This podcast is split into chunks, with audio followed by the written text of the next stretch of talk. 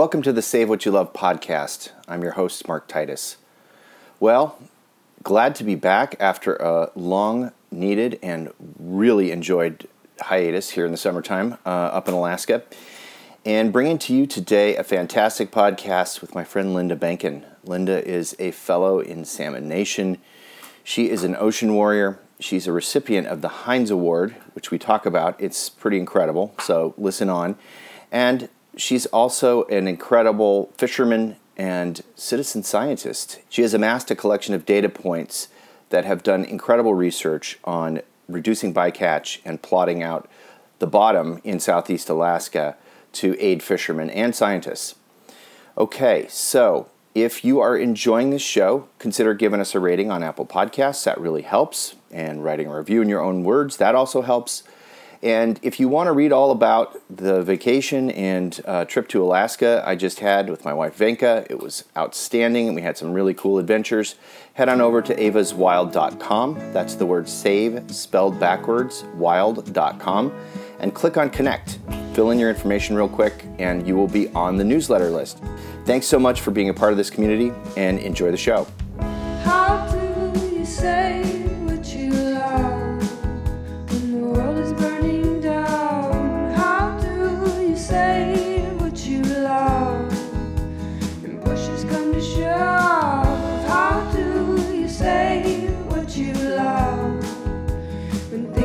Upside down? How do you say what you love when times are getting tough?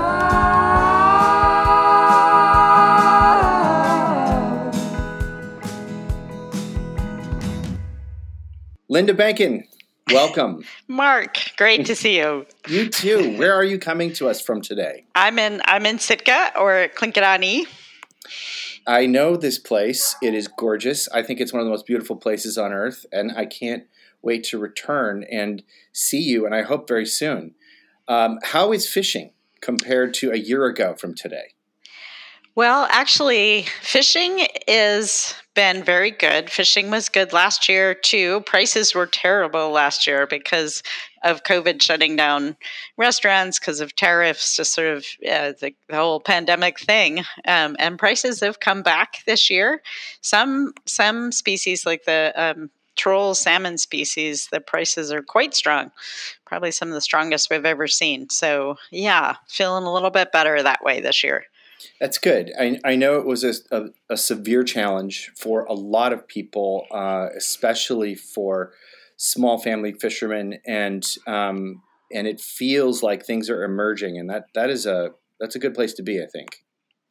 Yes, yeah, no, definitely uh, some sense of recovery from the pandemic and some optimism about markets and just more more people paying attention to how their fish was caught and wanting to know that it was caught sustainably um, and looking for small scale you know community supported fishery programs so that's all positive Totally agree. Uh, that's that's definitely what I'm observing and hearing, and um, it's becoming not just something of a curiosity, but something that man, people are mandating. We, Yeah. we want to know where our fish, where our food is coming from, and I think that's going to help everything down the line. All right, so we, we got so much to jump into today, um, but I'm going to start with this. There was a film earlier this year that lumped together all commercial fishing into one harmful brailer bag here's something you wrote about your experience as a fisherman, and I'm going to quote you here. Small scale fisheries support a way of life that has become increasingly rare in our industrialized world, a way of life that is inexorably tied to the natural world, where individuals face forces far greater than human power and thrive only through humility and a keen awareness of natural rhythms. The humility instilled by working from a small boat on a big ocean offers humanity a path back to a way of life in balance with natural systems, a lesson industrialized countries must learn before the systems fail. Climate change, ocean acidification, these are the symptoms of a failing system. Small scale fishermen bear witness to faltering ocean health and serve as essential storytellers for the ocean. Small scale fishermen are uniquely positioned to alert humanity to the destruction driven by human greed and arrogance. They are also essential leaders in the immediate struggle to redefine our relationship with the world around us. Wow, that hit my heart in the solar plexus. Uh, wow. Um, with that as a backdrop, tell us your story. How did you come into this work you do and what keeps you going? Let's see. So I definitely, you know, I fell in love with well, I think sort of grew up loving wild places and feeling a real sense of responsibility to take care of them and give back. Um, when I first came to Alaska and started fishing, I was not only blown away the, by the beauty of this place, but also felt so taken in by the fishing community and wanted to be a part of both those things this this incredible place in a deep way and also this community of people with this this tight connection to this place. Um, but very quickly, you start to see the threats to that way of life and the stress in the environment from different. I, I guess for me, first, it was seeing industrial trawling and the impact it was having on the way of life and our our sense of what the ocean needed to be healthy. Um, and so that was sort of my first um, when I said, okay, I'll take over running the Alaska Longline Fishermen's Association. I said, I'll do it as long as you guys are all with me to try and close this area to, to trawling. I don't think it's compatible with our with ocean health or with our communities. Um, so that was my first sort of deep dive. And then that led into being very involved in fisheries management on a lot of different levels and um, doing all I could to help give a voice or help people find their voice that really care deeply about place and about the health of the ocean and food systems more more generally. So for us in the audience here who don't know what trawler fishing is, uh, can you give us kind of a, a, big picture of what we're looking at with these different times types of gear and different methods of fishing? Sure. Yeah. So the kind of fishing that that I do is is hook and line, um, and actually eighty percent of the boats working off of Alaska are under sixty feet, family run. Um, seining uses a net, but it's uh, on very uh, and gill net's the same, but it's on schools of salmon as they're entering streams. You're not catching much of anything other than your target species. It's very confined by area with with tight management of the fish going up the streams, making sure we have enough fish going up to feed the next generation um, before fishing is allowed to take its share. Um, the I am fishing more on the open ocean with hook and line, as are other um, longliners or trollers, which is the T R O L L kind of um, fishing. Uh, trawling is with a huge net the, the factory boats are using nets big enough to hold multiple 747s. Um, and it's it's also, well, open ocean, some kinds of trawling are hard on bottom, um, sort of tremendous numbers of, of fish caught at a time, and it can be a real mixture of mostly one kind of species, but also taking salmon or, or halibut or blackcod or fish that are important to um, our small scale fisheries. That's considered bycatch. It's generally not retained, um, thrown back over, but very high mortality, so thrown back over dead. And um, at this point, placing uh, stress on those those other fish, but also on the fisheries and the communities that depend on those fish. So, um, tell me a little bit more about uh, Alaska Longliner Fishermen's Association and this a trawling ban that you helped create in Southeast Alaska. So we um, think there had been a long history of people here being very worried about trawling. There had been foreign trawlers operating off the coast of Alaska um, before my time here, so sort of 70s, 80s, with a huge impact on uh, local resources. So big overfishing of rockfish um, drove down sablefish or black cod stocks, big impacts. And then in um, the late 70s, as the Magnuson Act started to reallocate fisheries to um, the US, there was a lot of money put in by our federal government into building a US fleet, with a lot of money going into building a US trawl fleet um, that sort of took the place of those those foreign boats fishing off here.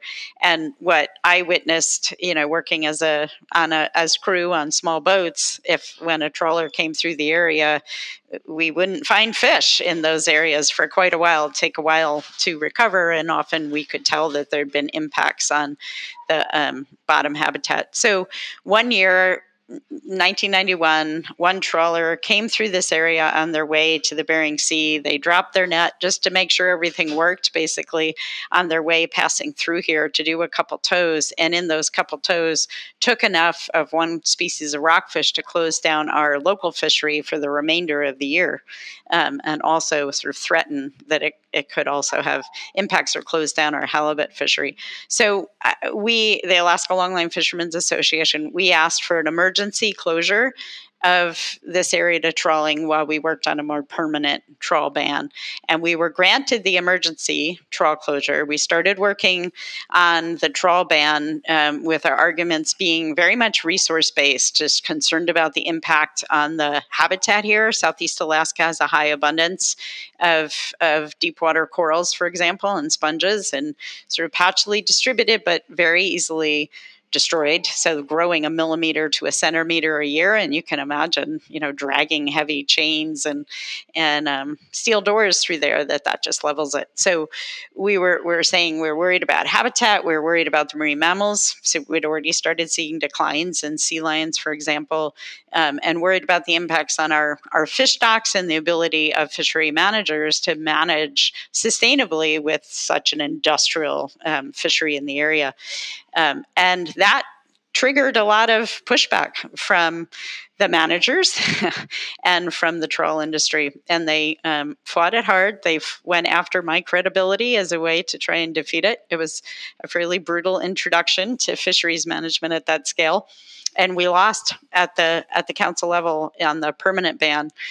Um, and you know, people said you, you'll never win this. Sort of, you're up against you know the mighty and uh, I guess you know I just wasn't willing to give up, and neither were a lot of the people I worked with. So at that point, we really started building this a strong. We had time on our hands, you know, sort of we'd lost. So what are we going to do now? So we just started reaching out to all the coastal communities. The Alaska legislature passed a resolution supporting a ban in Southeast. Twenty-two communities passed resolutions supporting a ban and saying it's just not compatible with our local fish fisheries, with our local communities, our local economies.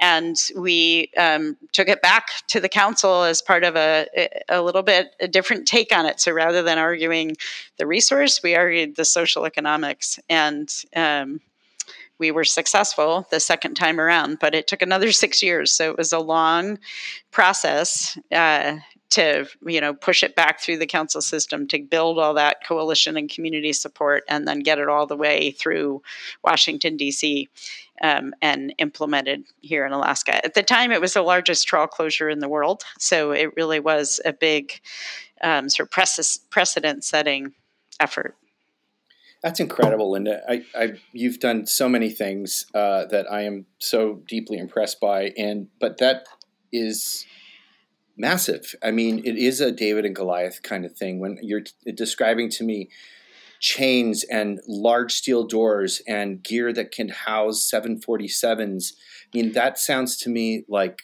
you know, fishing with a sledgehammer versus, and, and I think that's unfortunately what this film earlier this year, Seaspiracy did was sort of lump everything all in together that I, if you're a fisherman, you are taking part in raping the sea. And that's just not true. And what it sounds like to me is that the type of fishing that coastal communities are involved in, certainly that you're involved in, is more like fishing with a scalpel and and trying to be aware of the systems that you are a part of. Is that accurate?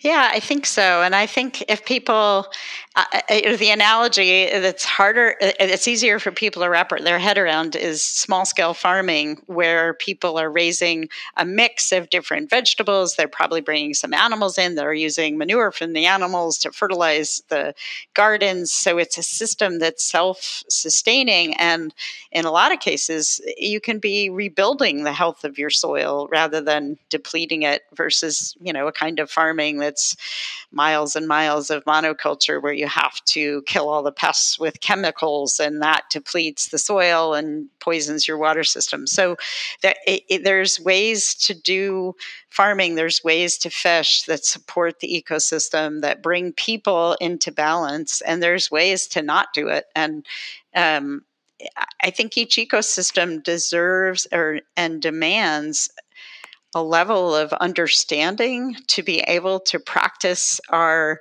extraction and our harvesting and our our growing in a way that is compatible with that health the health of that particular ecosystem. And certainly that's going to change over time. I mean right now we're seeing the stress of climate change on salmon species um, we see warming rivers and so fish are dying before they can spawn.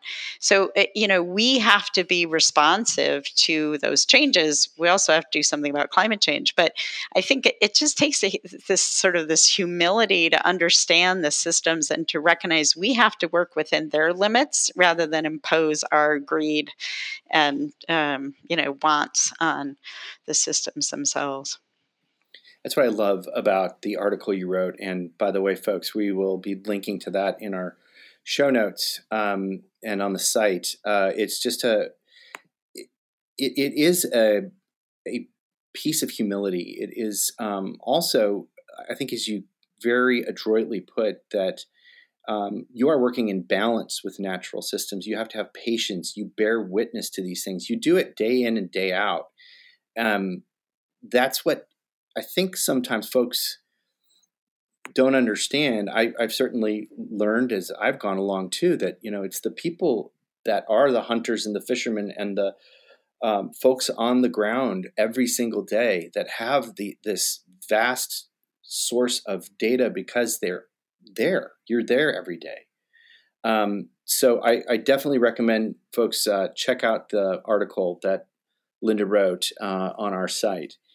Um, we're going to push forward a little bit here. And I know what a genuinely humble person you are. And I also further know you wouldn't make a big deal about this. So I'm going to. you won a Heinz Award for your life work in the environment. That's a really big deal. And um, here's what Teresa Heinz, chairman of the Heinz Family Foundation, said quote, Linda's success in achieving collaboration between scientists, industry, and the fishermen who work the ocean for their livelihood is a model for effective environmental change. Her efforts to drive policy and practices that protect the stability of Alaska's coastal fishing communities and the ocean ecosystem on which they depend not only give us hope, they demonstrate what is possible when seemingly competing interests work together. What was it like when you got the call that you were to receive this award last year in 2020? well, of course, my I was afraid they had the wrong number or they had the wrong person.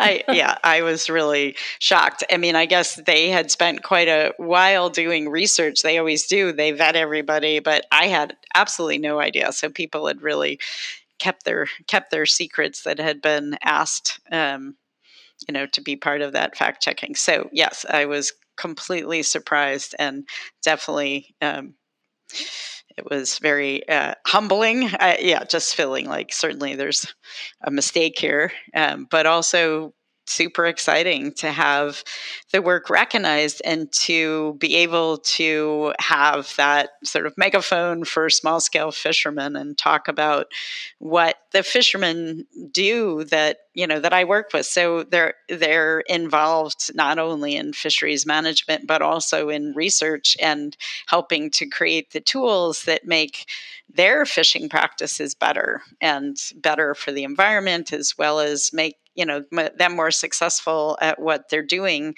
recognizing that those two can go together. They aren't competing interests they have to go together. If you're not keeping the resource healthy you won't have a healthy fishery. So um, i mean i guess my sense is that award certainly isn't all about me. There's been i work with an amazing team of staff eh, uh, co-workers as well as fishermen who are um, you know uh, deserve all the recognition. Well, let, us be clear. You, you deserve a bunch, um, and um, I know, you know, it comes with a beautiful, beautiful, uh, kind of a staggering price, two hundred and fifty thousand dollars. And um, what I know about you is that you're a reinvestor. I, I know that um, first of all, that prize has no strings attached. It's it's designed to continue you enable you to continue to do the work that you're doing. But um, two thoughts here. Can you, number one, tell me a little bit more about sort of this reinvestment idea? When, once you really got things going, um, you know, with with the work, the main scale work that you're doing with uh, ALFA, and you also got involved in a trust and uh, further education and further entry for young people into the world of fishing. So that first thought is, can you tell us a little bit more about reinvesting in the fishery itself? And then the second part is to um, Ms. Heinz' uh, quote about you receiving this prize. Um, you demonstrate what is possible when seemingly competing interests work together. So that'll be the second thought, and we'll come to that in a second. But first, more on this on this reinvestment. Um, why do you feel like it's super important to continue forward with reinvesting in, in these initiatives that you are championing?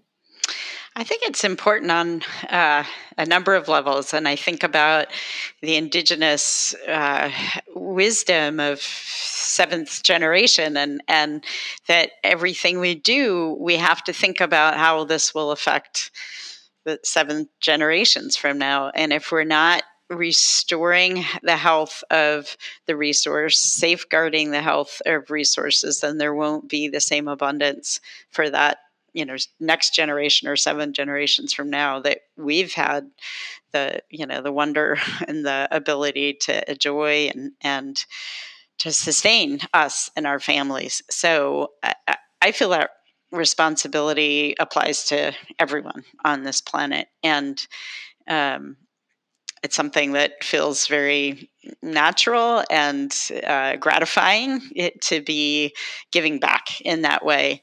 And I certainly the people I work with, the fishermen, uh, you know, share that. They want to hand that on the same healthy ocean off to their kids that they've enjoyed or their grandkids if they're on starting to enter the fisheries. And so we've been able to involve fishermen in um, yeah, in the in research and in developing these tools to take care of the oceans, so improve stewardship of fisheries and oceans, and get them working with scientists where the two sides uh, and f- learn a lot from each other. And it's it's always a great conversation, and they each recognize what each other um, bring to the table and what each other know, and how they can collaborate in ways that that you know the the two parts are better than as make a whole that's better than either part could be on its own. So um, that's always been a big part of our work and a big part of the fishermen's work.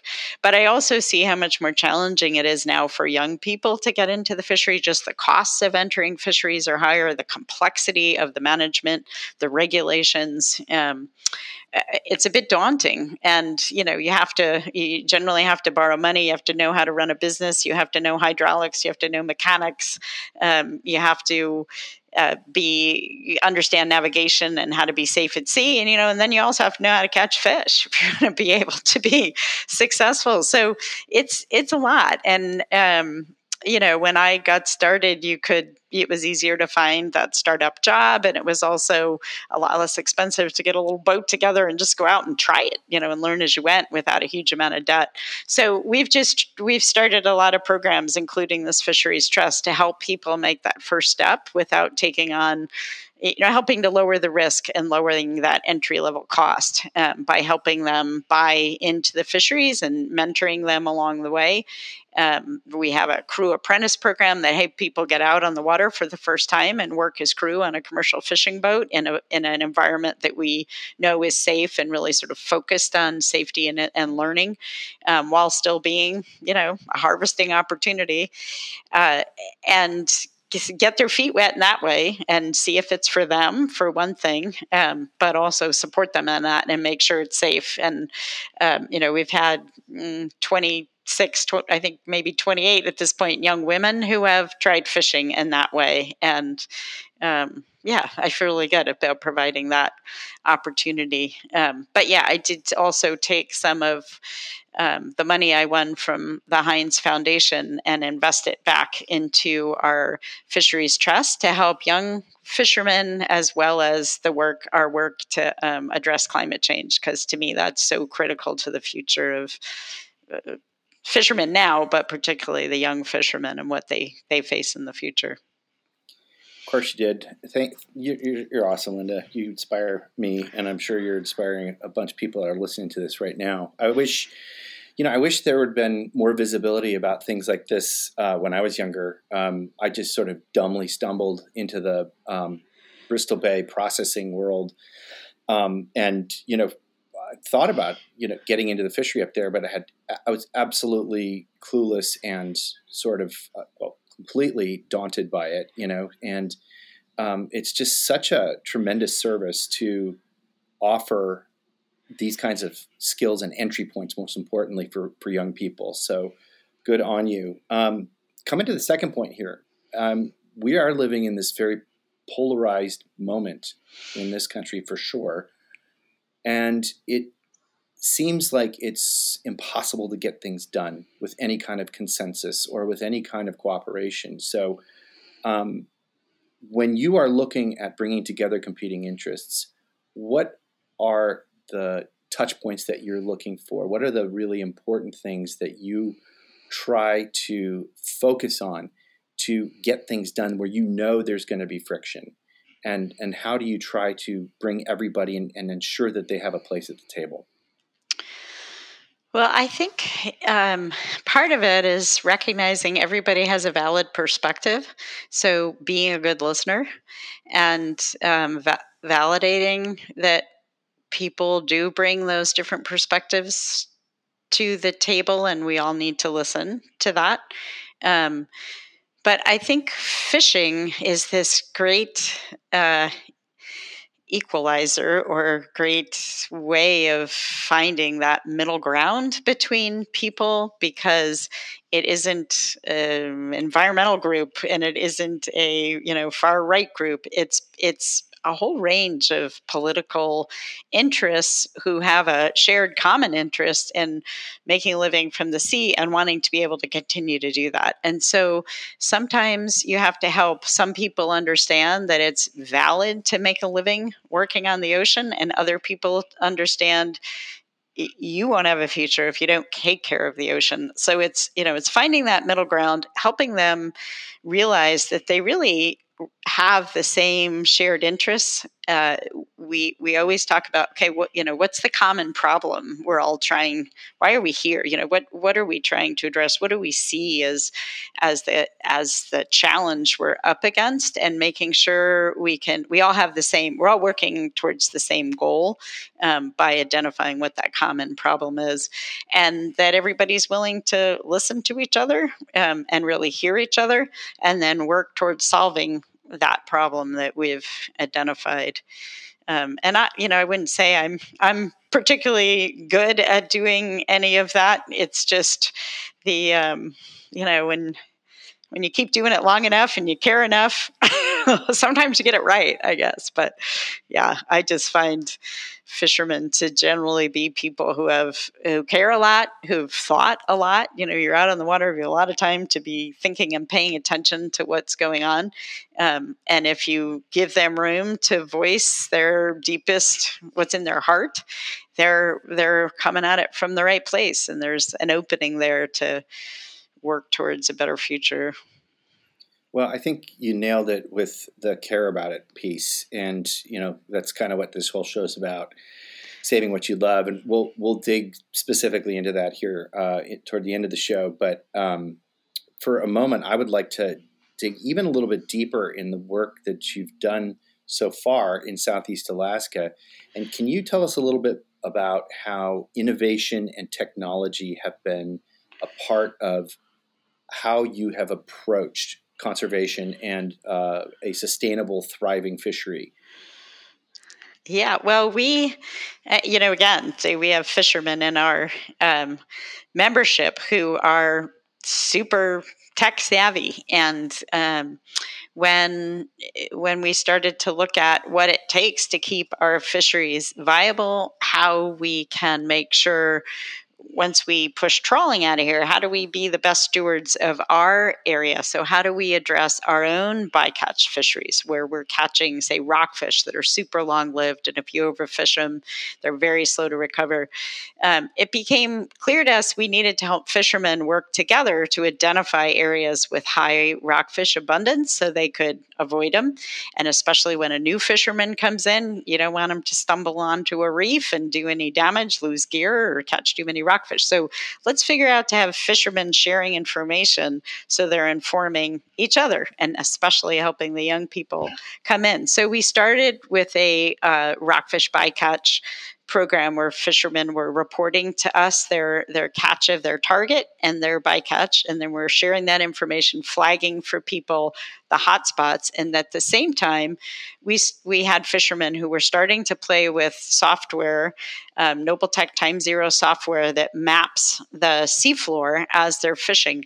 And we saw the possibility to take the data from multiple fishermen, just as we were with this logbook data and fishing information, get that bathymetry data, compile it, from multiple fishermen and give it back and help our fleet have the same level of of detail and what the seafloor looks like as you know someone who's got a multi-million dollar sort of boat with sonars and fancier equipment than our fleet could afford so that's what we started and at first the software crashed when we tried to put more than a few boats worth of data together because it's built for recreational boaters who use their boats a couple weekends a year whereas our fleet is out there all but a couple weekends a year um, and you know, collecting millions of data points. Uh, but we worked with the Nobeltec people, and they kept improving their software with our input.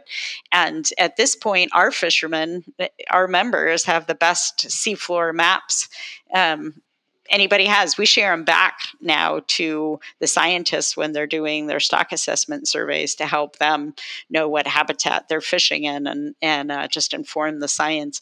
So it's been super positive, and it's really helped our fishermen be more efficient at catching their target species, but also stay out of the the habitat rockfish, for example, are, are in rough bottom pinnacles, um, sort of that rocky habitat. And to be able to fish near that, because they can pinpoint exactly where it is without setting through it. And so, really control their bycatch rates. Um, so, yeah, a win for the environment and certainly a win for the fishermen. I remember you showing me the the charts um, when we were together in Sitka last, and uh, I'm a chart geek, anyways, and uh, man, I could sit and look at that thing for a week. And I, th- there's a few images and a few thoughts that, that come to mind when you're talking about this. One is like a mycelial network where yes. trees are connected and by fungal uh, connectors, where they're everything in the forest actually knows what's going on, and they're actually helping each other. They're you know they're bringing sugar over to uh, a tree that might be hurting over here, or they're you know um, telling another tree over there that there's a, a, a beetle infestation that's uh, on the way. And I mean, for all the world, that's what this sounds like. You guys are on the ground every day, so why wouldn't you gather that data and then share it with the rest of your your fleet? And everybody benefits, including the scientists who, you know, frankly, there's there's not as many of them out there as there are of of your folks, your fishermen. So what a what a cool network that you've created with that. Are there other types of um, technology or other things that you've deployed that have helped out the fleet in a similar way? Yeah, well, I guess the other one um, would be electronic monitoring. So, uh, but you know, part of the science of fisheries management is knowing how many fish are in the sea, and the other part is knowing how many are taken out of the sea, um, so that we're sustainably balancing those two. And um, our boats are quite small, and there's really not room to have a scientist on board all the time or an observer recording what's being caught. Uh, but the federal fishery managers decided they needed that data and they were going to try and re- require all boats to carry um, an observer, eh, which really would have it, it would have cost crew jobs. It would have it just would have been very unworkable for the small boat fleet. It was like yet another way to break the back of the small boat fleet from our perspective. So we worked mostly Dan Falvey, who works with our group, um, really hard to to develop electronic monitoring as a viable alternative for our fleet by you know finding grant money, working with software developers, and um, you know just sort of saying there's room for a camera overhead, but not an observer over underfoot. Like we need a technology that works for small boats. We'll get you the data. You tell us what you need, we'll get you the data, but we have to do it in a way that's compatible um, with our fleet and the size of our boats. And that's been very successful. Now boats can opt in to have electronic monitoring instead of an observer. And um, that really wouldn't have happened without our, you know, just pushing and pushing. And also the support. Senator Murkowski was hugely supportive of the effort. She came down and looked at our boats and she said, I got it. You know, there's no room here to add another person. It's not viable to have someone sleep on the floor or not be able to sleep. And so she was very supportive of that um, and our, our efforts to move that through the system. And how's it been working, the electronic monitoring? The technology itself. It works really well. I mean, it was a curve, right? Like at 1st mm-hmm. the had too many exposed wires and things shorted out. The marine environment's pretty hard on electronics, um, but at this point, yeah, our systems are working really well, very reliably. That's that's fantastic, and uh, I've been on your boat, and and yeah, it's hard to imagine carrying a, a totally autonomous extra crew member uh, you know, there's just not a lot of room to cook or eat or you know all the all the things. So um, super innovative. Um, let's move on a little bit here. Um, we are both involved in this idea. Um, it's developing into a network called Salmon Nation. Um, in your words, can you tell me and tell us a little about what you perceive it to be and why you're part of it because you're a big part of it. So to me, Salmon Nation is that change that the world needs. It's the uh, recognizing that we are part of natural systems, that we have to rebalance ourselves within those natural systems, and that there is a way to do that that will keep the salmon healthy, will keep the forest healthy, that will keep the climate healthy, and will keep us healthy as people. And that has to be done in a way that it's informed by indigenous wisdom of stewardship and connection um, that respects those people who are non indigenous, who have also found that path and are living that path and doing it in a way that um, meets the goals of the seventh generation um, and keeping the planet and the system and the people seven generations from now to have the same opportunities and health and um, beauty that surrounds us here.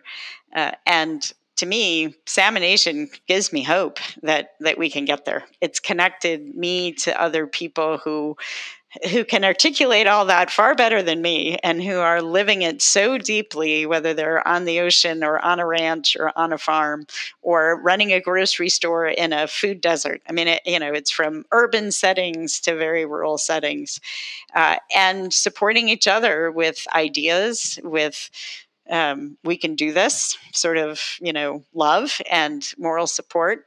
And where you know one of us stubs our toe against an obstacle, there's someone who can help you figure out how to get around it. If you don't have the technical skills or you don't know enough about this, there's somebody in the network who can say, Oh, I can help you there and I'll connect you with this person if I don't know, but I know this person does. So it's it's powerful and um, it, it's sustaining me and really inspiring me. Yeah, and uh, it comes back to that idea of uh, that network, like we were talking about a minute ago with uh, Forest or Mycelial Network. Um, just this last week, uh, so Monday uh, was was my birthday. We were up in Homer, and my wife and I, and we got to spend seven days out in Bristol Bay and then down on the Kenai Peninsula, and it was absolutely magical. And um, just sort of, you know, been spending most of my adult life at least a part of the year in Alaska, and every time I fall harder in love with it, and did did so yet again on the way home. You know, you're going over these vast mountain ranges and and these beautiful islands, and you know, there was a time where I would feel I don't know, almost kind of sad about well, gosh, I'll never see it all, or I'll never be able to experience it all, or I'll never be a part of it somehow, and to your point about Salmon Nation, like I feel now I have hope and I feel connected in a way that I never have before, knowing that whether I'm in British Columbia or uh, Bristol Bay or uh, Northern California, we are all connected by this kind of heart force yep. of, of love for these creatures that give of their lives so that their that life can continue these salmon and the thing that defines us is more about this nature state rather than these other kind of boundaries. invisible created boundaries that have been, um, you know, pushed on us. So I agree with you, and it, it's you know, let's see how things evolve. Um, but what a what a hopeful way to to live and connect with other people. Um, I know that uh, one of the issues that is prevalent now uh, is and is going to be even more so in the coming days is the uh, 30 by 30 and um, for maybe what you could do for us is give us sort of your understanding of the broad definition of, of this ambition. And then we can dig a little bit into the nuance of how that uh, maybe is not a one size fits all solution for fisheries, especially in, in coastal communities? Well, I think you set that up perfectly with what you were saying about looking out at this vast area and their you know sort of how it gets you in the heart and wanting not knowing how you take it all in and and connect with all of it and make sure across all these boundaries that we are taking care of it that from mountains to oceans. And to me that's really the possibility of 30 by 30 and to me 30 by 30 is at the heart and soul of what salmon nation is all about. And it, when it was first introduced it was introduced with the idea that we had to protect 30% of the oceans and lands, lands and waters, I think is how it's worded, but you know, almost protect it from humans. So that we needed to set this aside as eh, eh, because that's the only way we're going to address climate change and that we're going to preserve biodiversity. And I, you know, I get it. Humans have a huge footprint on this earth, and I'm all for having places where we lessen that footprint and allow other creatures to not be under our you know heel but i think more importantly it's and as 30 by 30 evolved through input and and the eventual um, executive order that came out of president biden's administration it's now much more about recognizing that we need to learn to live within planetary boundaries in how we live, how we harvest, how we fish, how we farm, and that while we're addressing climate change and while we're protecting biodiversity, we also have to be supporting local economies, respecting social justice and people's connection to place that extend far beyond the life of this country. Um, and find a new way for us to live on this planet that maintains that health of the planet while also maintaining our own health. It's it's finding our place in the in that circle of life. Um, and uh, you know, there's I, I know there's people who still think 30 by 30 is about marine protected areas and and kicking people out um, of those areas. But I see so much possibility to learn from the people who are practicing regenerative agriculture, restorative farming, sustainable fishing. They're all the people I've been learning from in the Salmon Nation network. Um, and amplify that, grow that, change the practices that aren't sustainable to be sustainable and to feed biodiversity uh, while we're addressing climate change.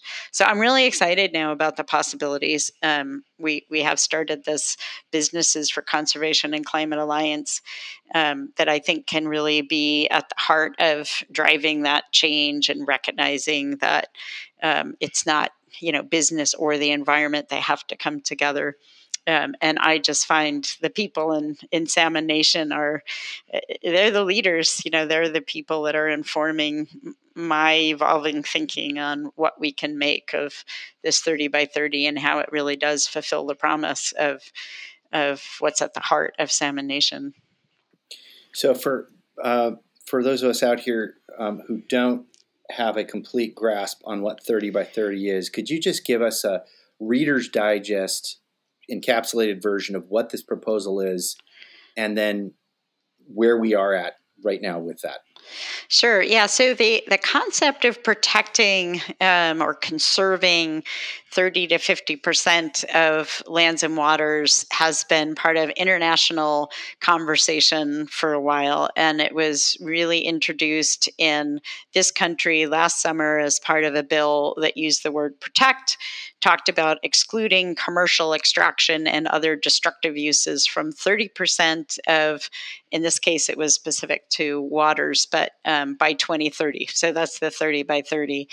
Uh, and then um, after a whole lot of communication and um, input from people all across the country into what 30 by 30 could be and should be. An executive order came out January 27th, so it's 14008 um, that came out from the Biden administration called the America the Beautiful Report. If you haven't read it, you should because it's unlike any other federal report you've ever seen or imagined, um, where the language acknowledges how the sort of colonial approach we've had to this country and to Native people of this country and how how fundamental the change needs to be in our approach to place and each other to have a sustainable relationship with our planet um, and sets out principles that include biodiversity and and controlling climate change but also maintaining local economies and and respecting social justice as well as environmental justice. Um, so it it opens up the possibility for a new path. It doesn't mandate, doesn't create new statutory authorities. It just opens up the possibilities to think about um, think about what's what what needs to change, and for communities and and and communities of, of communities to come together and say here's what we need. And it allows us to think outside of those boundaries you were talking about earlier the the um, eh, eh, eh, this sort of superimposed boundaries from from management authorities state federal regional you know this country that country to just think about ecosystems and how we start to take care of ecosystems in their whole. So salmon to me are the are the best illustration salmon need healthy oceans. They also need healthy mountain streams and everything in between. So to to trans transcend those jurisdictional boundaries to think big and to think at different levels about what conservation um, means and what our place in that needs to be. Yeah, and salmon don't know, nor do they give a shit whether they're in Canadian or American waters. Right. It's they they're they're concerned about uh, cold, clean, healthy waters and um, bringing life back to those. Um, what what can folks do to what can we do to get involved? I mean, are we just is it sort of a wait and see kind of thing? Are we uh, are we can we take any kind of action at this point? What what's the current status of things? Oh, absolutely, take action. So, our I know the businesses for Conservation and Climate Alliance. We have provided the administration and people at at uh, so all the different. Um, whether it's the Department of Interior, NOAA, all the different departments of that are part of the federal government are being tasked to work together to accomplish these 30 by 30 goals. And we have been sharing initiatives that we consider uh, fully ripe for action. So the Tongass, for example, reinstating the roadless rule, step number one, making sure we're restoring uh, where there's culverts that have failed that are blocking salmon passage, taking care of that, working with tribes to improve the the engagement of indigenous people in collecting data and stewarding resources near their towns, figuring out ways that those communities can be more engaged in harvesting locally maintaining local economies while sustaining the health of the environment that supports them, learning from their long term stewardship of resources. Um, so, the Tongass is one of our first big focuses. Lots of opportunity for people to participate as the there'll be a reopening of a public comment period, for example, on the roadless rule. Bristol Bay is the other huge one that um, we are calling for long term protection of Bristol Bay and and you know no that can uh, operate there without uh, you know an unacceptable level of threat to this incredible salmon ecosystem of Bristol Bay, and then um, working also in the Pribilof Islands and where in the Bering Sea where Indigenous people have a long-term history of stewardship, but are also seeing their opportunities curtailed. So there, there are places people can get involved federally, but also if there's a place locally to someone, whether they're in the West Coast or elsewhere, that they care about, that they love, that they want to save, there's opportunities to start to identify what's appropriate in management in that place, what's not appropriate, and how to start to build um, support behind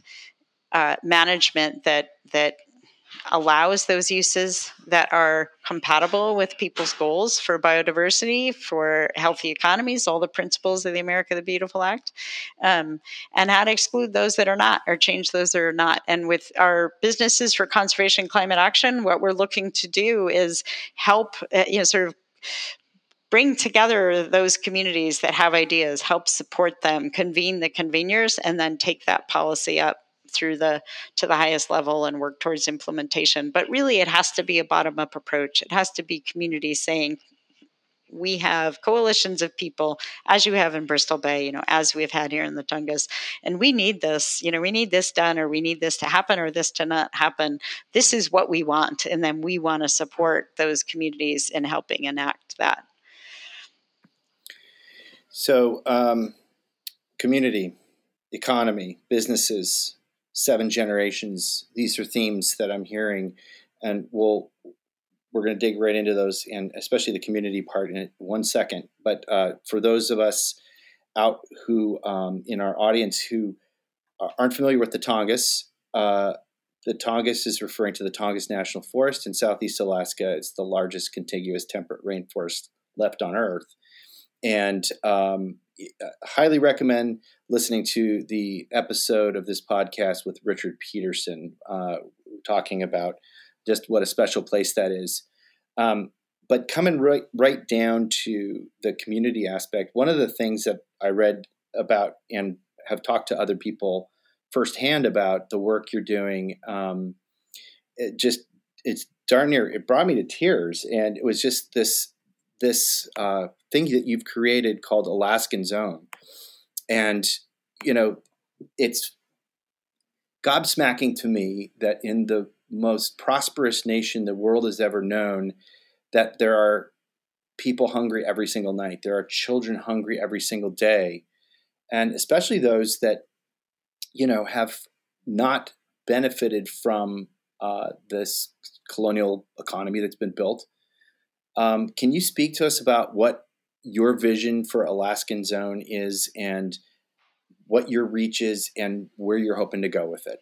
Sure. Yeah. So Alaskans Own grew out of you know learning that less than 1% of the fish caught off Alaska stays in Alaska and hearing from people here in Sitka and all around the state that you know how do I get good Alaska fish I don't feel like I have access and just being so surprised that it was so you know people are buying imitation crab in the store instead of alaska salmon or halibut. So we started a community supported fisheries program very you know built on the community supported agriculture model. It was the first one in alaska where people can buy a subscription and get fish from us each month um, we also then broadened to ship around the country because we, you know, sort of coordinating within Alaska was something that was in our reach. Starting to coordinate that kind of CFS subscription outside of Alaska was more difficult, but we can ship anywhere. Um, and we are, you know, but our fish is coming from local fishermen, members of our organization. We know their commitment to keeping the resource healthy, to harvesting the highest quality, um, you know, taking extra care of the fish as well as of the resource and getting that to people along with information about how the fish was caught and also some of the issues that are out there, say the Tongass, and how they could weigh in on that, where they might want to go to submit comments. And if all they want is to make sure they get the best possible fish that's sustainably harvested and some good recipes and stories about the fishermen, they can go just that far, and that's that's great by us. But if they want to take that next step and get involved with protecting Bristol Bay or making sure the Tongass stays stays healthy and unroaded they we help them people have those opportunities and know how to how to be effective and find their voice in that way. Um, and then last year with the pandemic we had the opportunity to really engage in um, getting salmon doing big distributions of fish to um, people all around the country and also in the pacific northwest. So where there was need we were able to distribute salmon for free um, sometimes round so whole fish so people could engage in traditional processing of that fish um, and sometimes fillets, depending on what we're able to define. So, to support the fishermen and to provide the fish to families in need. And we're looking to find funding. We're hoping um, we can move USDA programs, for example, towards local and regional food distribution um, to support local economies while also meeting need. Uh, and do that in the long term because people were so appreciative of receiving food that was culturally appropriate and um, yeah just that they relish as part of this this region and that they're they have such a history and connection to um, so that's also part of our long-term vision for alaskans own. It's beautiful. I, I think i read uh, like 400,000 meals distributed with um, we actually hit 600,000 by the uh, first part of this year yeah. Wow wow. I know ben blakey was a part of that and uh, northline seafoods and uh, I, yeah like i said i mean i I just was so emotionally uh, moved by by this uh, work. And I know that's um, that's been the impetus of what we've tried to do with Eva's Wild too, is just bring awareness to Bristol Bay, and then you know a dedicated percentage of money back to the region with with purchasing the food from the region. And then also like kind of taking it as sacrament. Like it's right. you're experiencing this region by taking these salmon into your body. They literally are part of the region. So i'm just uh, you know utterly thrilled about it. I can't wait to find ways to collaborate and uh, and build this even bigger and stronger.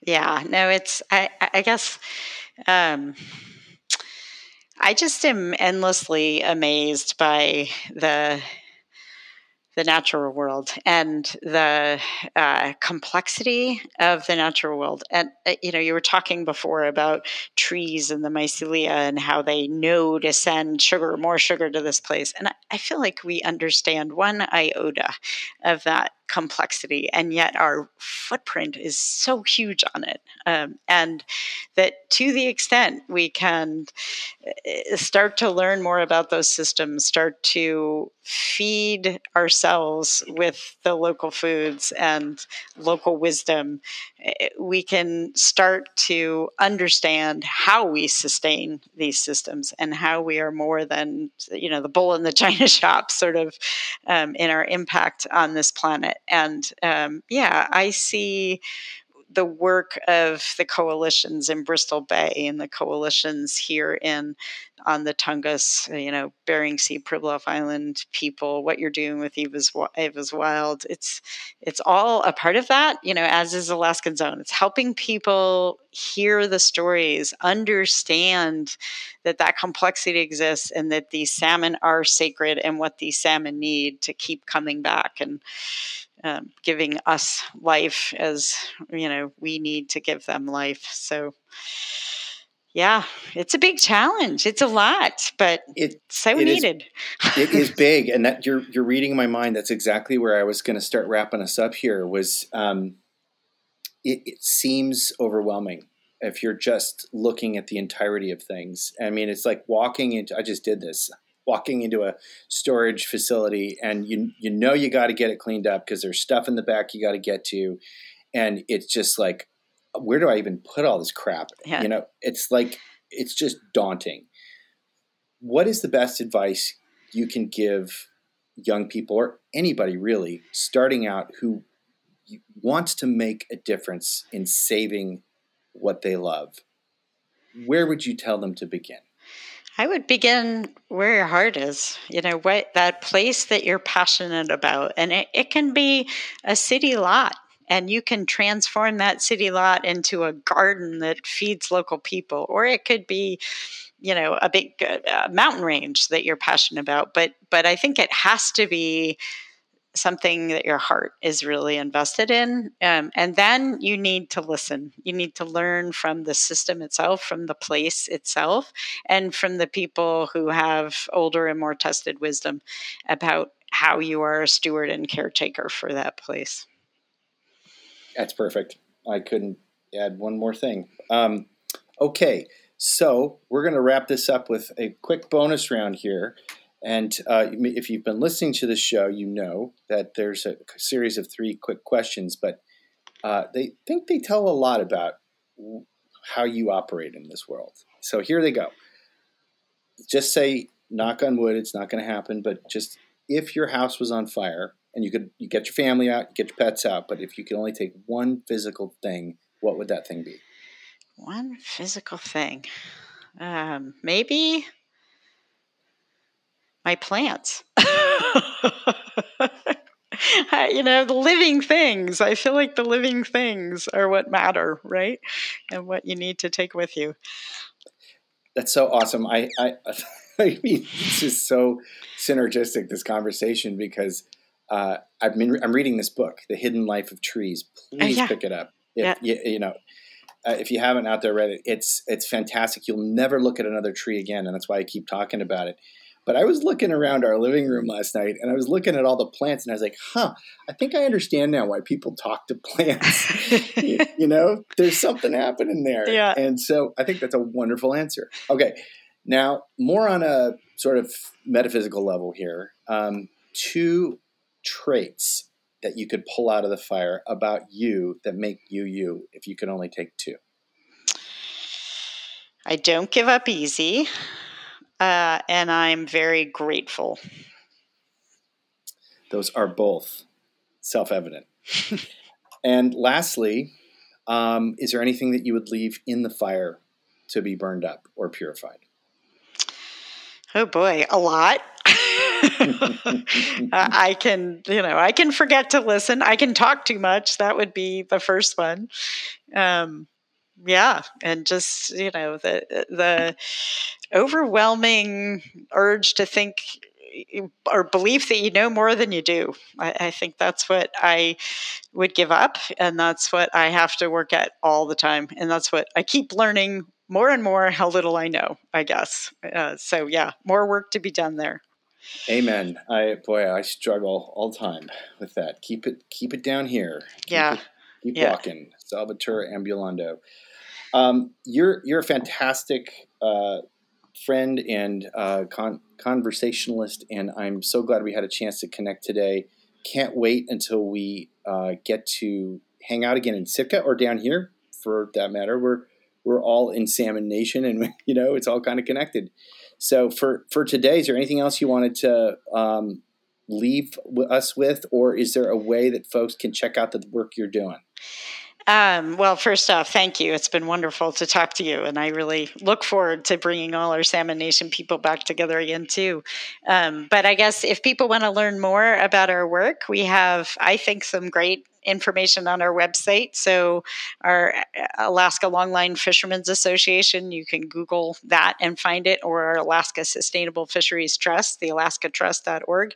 Um, Alaskans Own, you can also find online. And, um, you know, we always are looking for new um, subscribers to our community supported fisheries program or, or people to place orders with us, but um, even more so, people to get involved and help um, save what save what they love and help us save what we love.